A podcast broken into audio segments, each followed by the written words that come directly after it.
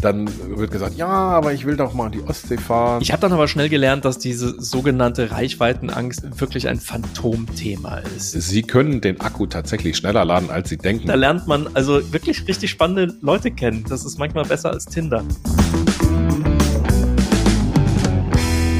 Hallo und herzlich willkommen zur zweiten Folge von T-Online Ladezeit, dem Podcast rund ums E-Auto und die Elektromobilität und alles, was man dazu wissen muss. Mein Name ist Don Dahlmann. Und mein Name ist Richard Gutjahr. Don und ich, wir sind Journalisten. Wir beschäftigen uns seit Jahren mit neuer Technologie, mit der Digitalisierung, mit Netzwerken, mit Autos und natürlich mit der Mobilität der Zukunft. Und in diesem Podcast wollen wir Fragen behandeln, die vermutlich jeder von uns hat, wenn man denn von einem Verbrenner umsteigen möchte zu einem Elektroauto. In der ersten Folge, da haben wir, die kann man übrigens auch schön nachhören hier bei T-Online, da haben wir uns allgemeine Fragen zum Thema Elektroauto angeschaut.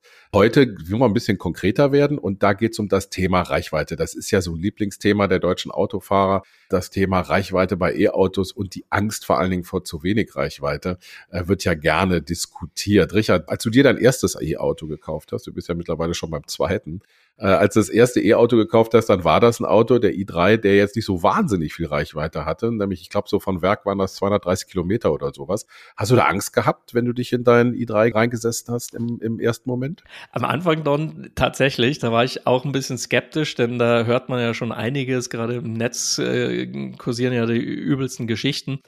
Ich habe dann aber schnell gelernt, dass diese sogenannte Reichweitenangst wirklich ein Phantomthema ist. Und über das sprechen Leute eigentlich gerne, die noch nie selbst in einem E-Auto gesessen sind. Also ich bin in all den Jahren, um es zusammenzufassen, noch nie irgendwo liegen geblieben. Wohlgemerkt mit einem Auto, das technologisch jetzt schon so gute fünf bis sieben Jahre auf dem Buckel hat. Jetzt äh, gibt es natürlich nicht nur E-Autos, es gibt ja auch Autos, die so quasi ein Mischwesen sind, äh, die beides haben, also Elektroantrieb und ein Verbrenner, die sogenannten Plug-in-Hybride. Das sind, äh, die haben so einen kleinen Akku, den muss man immer wieder aufladen. Mit dem Akku kommt man auch ein bisschen weit. Und das ist ja eigentlich immer so eine schöne Mischung. Da denkt man ja, das ist das Richtige. Warum hast du dir das äh, damals äh, oder warum bist du damals nicht auf ein Plugin umgestiegen? Ja, da möchte man meinen, ne, das Beste aus beiden Welten. Als ich mir mein E-Auto angeschafft habe, da gab es allerdings kaum Plugins, ja. Und wenn, dann waren die damals sehr, sehr teuer und hatten, du hast es schon gesagt, eher so einen kleinen Hilfsantrieb drin, wo man dann 20 Kilometer noch elektrisch fahren konnte. Das war mir eindeutig zu wenig. Nein, ich habe dann gleich den ganzen Schritt gemacht, bin ins kalte Wasser gesprungen und ich habe es ehrlich gesagt nie bereut. Hast du irgendwie einen, einen, Test gemacht vorher oder hast du dir irgendwas überlegt, wie viel Reichweite du brauchst so im Alltag? Hast du dir das aufgeschrieben oder, oder wie bist du da so zu, diese, zu dieser Entscheidung gekommen? Muss ich meinem Finanzamt danken, denn die haben tatsächlich vor einigen Jahren eine, eine Steuerprüfung bei mir gemacht und wollten dann auch ein Fahrtenbuch sehen. Und bei diesem Fahrtenbuch habe ich tatsächlich festgestellt, ja. dass ich sehr viel weniger äh, Kilometer am Stück gefahren bin, als ich das eigentlich so semantisch mir vorgestellt hatte. Ich dachte immer, ich wäre irgendwann so drei, 400 Kilometer gefahren. Stimmt nicht. Haben wir auch schon in der letzten Folge kurz drüber gesprochen. Ich kann allen raten, die sich überlegen, komme ich mit einem E-Auto weit genug? Führt mal einfach mal eine Woche oder einen Monat mal so eine Art Fahrtenbuch oder dreht einfach den Kilometerzähler, stellt den mal zurück an einem Montagmorgen und guckt dann einfach mal so nach einem Monat, was ihr tatsächlich auf dem Tacho habt. Und dann kommt man eigentlich sehr schnell dahinter, dass man gar nicht so viel fährt, zumindest nicht am Stück, als man das oft von sich selber meint. Das ist tatsächlich so. Ich habe mir ein bisschen Zahlen angeguckt. Es gibt ja in Deutschland für alle Statistiken. Und die meisten Menschen überschätzen die täglichen Entfernungen, die sie so zurücklegen. Durchschnittlich beträgt so die Strecke zur Arbeit in Deutschland 17 Kilometer. Mhm. In Städten sind es sogar noch viel, viel weniger, weil die Leute da die drei bis fünf Kilometer zur Arbeit eben dann mit dem Auto zurücklegen. Und, aber selbst wenn man die 17 Kilometer nimmt, sind das irgendwie 170 Kilometer in der Woche. Und sowas schaffen heute sowieso ähm, alle aktuellen E-Autos mit Links. Also da kann man selbst einen Smart EQ kaufen, glaube ich. Der macht so 180 oder sowas. Das schafft man dann noch. Und selbst wenn man den Einkauf mitrechnet und so weiter, dann werden das selten mehr als 200 Kilometer. Ja, so ist es. Also ich bin auch so ein verwöhnter Stadtbengel, muss ich sagen. Ich fahre sogar zum Briefkasten mit meinem Auto und da wäre ich tatsächlich mit, mit, mit so einem EQ Smart wunderbar zurechtgekommen. Also das ist überhaupt kein Ding. Ich musste mit meinem i3 einmal pro Woche laden. That's it. Und wie gesagt, wenn man dann mal längere Strecken unterwegs ist, ja, da, da, da steht man ein paar Mal häufiger an der Ladesäule, aber auch das geht. Also äh, ganz ehrlich, einmal in der Woche laden. Man muss dann in der Regel nicht nochmal an die Tankstelle oder so, sondern man kann im Grunde genommen immer mit 100 Prozent, gerade wenn man zu Hause lädt, eigentlich immer in den Tag, starten. Deswegen ist, finde ich es auch wichtig, dass man eben vor dem Kauf nochmal genau schaut, wie viel Kilometer man denn tatsächlich fährt. Also jeder hat ja ein eigenes Fahrprofil und äh, wie du gesagt hast, einfach mal Kilometerzähler runtersetzen, auf Null setzen und dann sieht man das. Weil die meisten E-Autos gibt's ja mit mindestens zwei unterschiedlichen Akkugrößen, also meistens einen kleineren und einen größeren. Und leider sind Akkus halt noch sehr teuer, weil die Batterien da drin eben sehr teuer sind. Und das bedeutet, je größer der Akku, desto höher ist dann auch eben der Preis. Viele Hersteller, muss man dazu sagen, haben bei ihren Fahrzeugen heute noch kein besonders gutes Energiemanagement. Das heißt, sie lösen Reichweitenprobleme aktuell noch immer eins zu eins über die Akkugröße. Ne? Also wenn man mehr fahren will, dann wird der Akku eben umso dicker, umso größer und damit auch umso teurer. Aber die Preise für diese Akkus, die sinken ja auch jedes Jahr. Und die Fahrzeuge, die man heute so auf dem Markt bekommen kann, die beginnen in der Regel mit Batteriegrößen zwischen 50 bis 60 Kilowattstunden in einer Basisversion. Das heißt also ganz, ganz, ganz unten von der Preisspanne her. Und damit kommt man locker 300 Kilometer am Stück. Und wenn man da jetzt noch mal ein paar tausend Euro drauflegt, dann ist man in der nächstgrößeren Batteriekategorie zwischen 60 und 70 Kilowattstunden und damit kommt man dann locker, locker 400 Kilometer weit oder, oder sogar noch weiter. Ja, ja, es gibt ja Autos, also E-Autos, die ganz teuren dann natürlich, die dann schaffen, oder die schaffen dann locker 500, 600 Kilometer am Stück. Und das ist ja schon eine ganze Menge. Aber ich glaube, dass das Thema Reichweitenangst müssen wir trotzdem noch mal ein bisschen vertiefen, weil es, glaube ich, so wahnsinnig tief sitzt bei den meisten Menschen, die eben noch mit dem Verbrenner unterwegs sind. Ähm, ich wundere mich darüber manchmal, ehrlich gesagt, aber auf der anderen Seite kann ich es auch ein bisschen verstehen. Klar, es gibt heute Diesel, die schaffen irgendwie 700 Kilometer am Stück wenn man eben auch sehr langsam fährt. Aber ehrlich gesagt, die meisten Autos, auch die aktuellen Autos, haben gar nicht mehr so einen großen Tank. Ich habe auch mal nachgeguckt, die Tankgrößen haben auch tatsächlich nachgelassen, äh, weil die Motoren noch ein bisschen weniger verbrauchen, aber die Reichweiten haben sich eigentlich in den letzten 20 Jahren nicht so wahnsinnig viel verändert. Und das ähm, Interessante ist ja auch, viele bewegen sich eben in der Stadt und ähm, da braucht man natürlich deutlich mehr Sprit, vor allen Dingen auch im Winter. Und dann steht man auch eben wieder häufiger an der Zapfsäule. So ist es.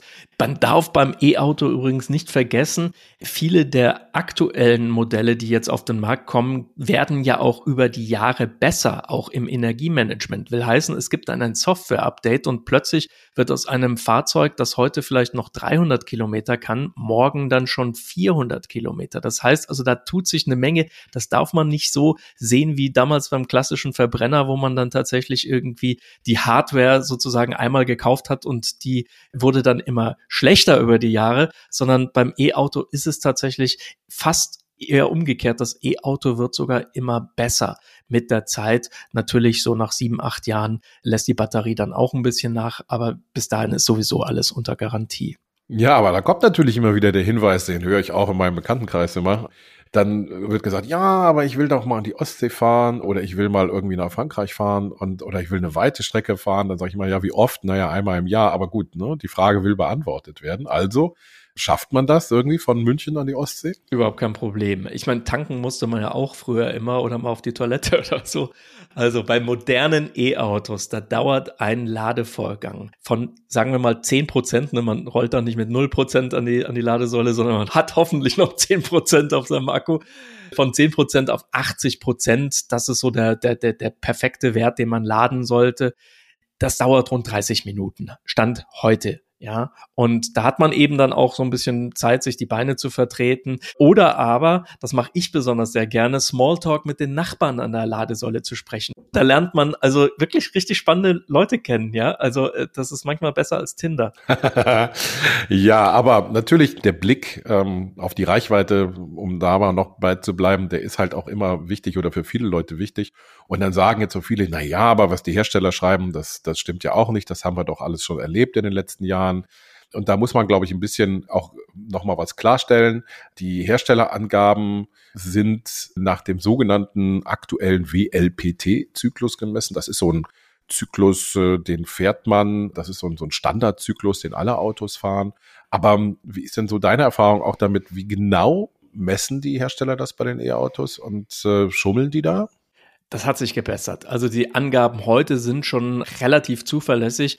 Wenn man nach E-Autos sucht, dann steht da tatsächlich immer bei der Reichweite nach WLTP, also Worldwide Harmonized Lightweight Vehicle heißt das, wer es genau wissen will, auf Lateinisch. Das ist ein international genormtes Verfahren. Ja, also da haben sich dann alle Hersteller mal zusammen am Tisch gesetzt und gesagt, kommt Leute, wir müssen mal die tatsächliche Reichweite eines Fahrzeugs ermitteln. Beim früheren NEFZ-Verfahren da wurde in der Tat so viel geschummelt, das war dann irgendwann mal selbst den Autobauern zu peinlich. Heute kann man sagen, der WLTP-Standard ist ein guter Richtwert. Und wenn man dann fährt, sieht man ja auch bei einem E-Auto, anders als bei einem Verbrenner auf dem Display, immer sehr genau, wie weit man mit seinem Akku noch kommt. Es gibt sicherlich noch andere Faktoren, die da eine Rolle spielen, oder? Ja, natürlich. Also die Reichweite hängt von ganz vielen Faktoren ab. Außentemperatur zum Beispiel. Ne? Im Winter kannst du immer so 20 Prozent abziehen von dem, was was da steht, wie weit das Auto kommt, einfach weil eine kalte Batterie, die, die leistet einfach nicht so viel. Der Reifendruck, ne, wie auch beim Verbrenner übrigens, ne, macht einen Unterschied, wie weit man kommt, wie viel man tanken muss die Witterung, wie ist die Fahrbahn, ne? ist die rutschig oder ist die trocken?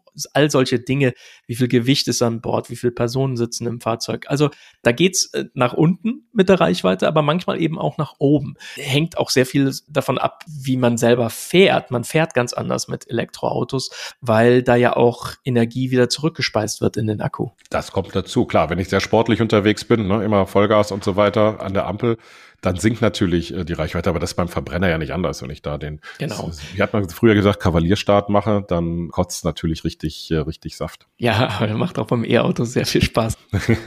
ich orientiere mich immer an den WLTP-Angaben und ziehe dann nochmal zehn Prozent so zur Sicherheit ab und das ist dann so etwas, was, glaube ich, sehr realistisch ist, egal wie man fährt.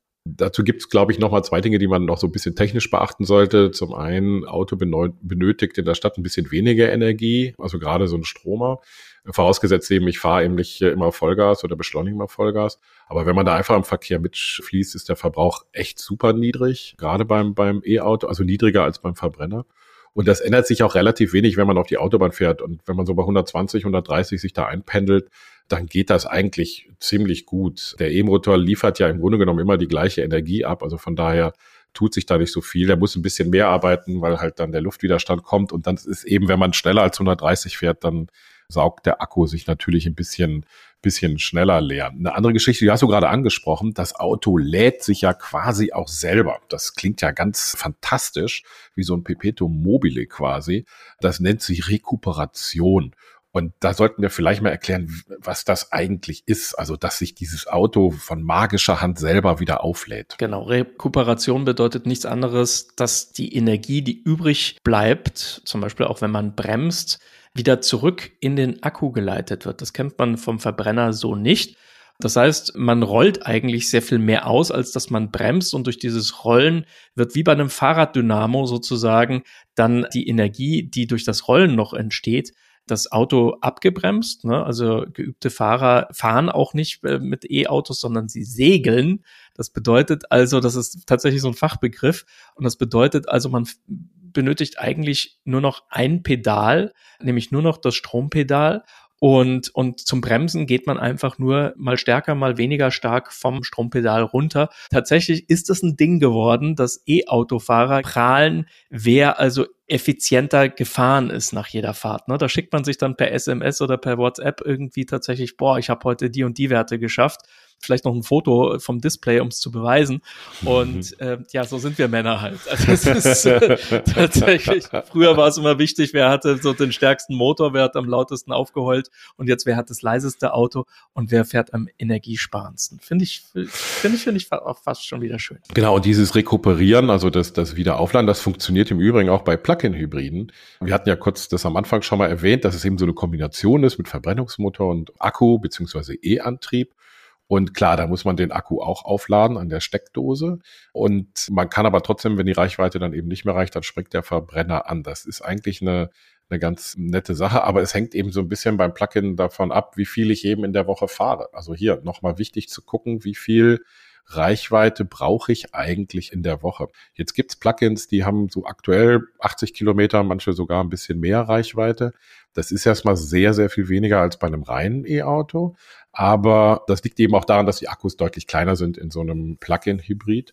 Ähm, lohnt sich das deiner Meinung nach für, für bestimmte Leute? Also für jemanden, der nur kurze Strecken fährt, ab und an aber dann auch weite Reisen machen muss, oder für, für, für Leute, die in Gegenden leben, wo es tatsächlich noch nicht genug Ladesäulen gibt, die Ladeinfrastruktur vielleicht noch etwas ausgebaut werden muss, da ist ein Plugin sicherlich eine gute Sache. Müssen wir dann sicherlich noch mal eine eigene Folge, glaube ich, zu machen zum Thema Plugin, weil das äh, ist ein ganz schönes Fund, über das man da sprechen kann. Zumal, wie gesagt, die Akkus auch ein bisschen größer werden bei dem Plugin und so weiter. Aber das Thema Ladesäulen, das werden wir auf jeden Fall auch nochmal angehen. Das ist eine Sache dann für einen weiteren Podcast von T-Online Ladezeit, den wir dann demnächst äh, ausstrahlen können. Zum Ende wollen wir drei wichtige Tipps auf jeden Fall geben.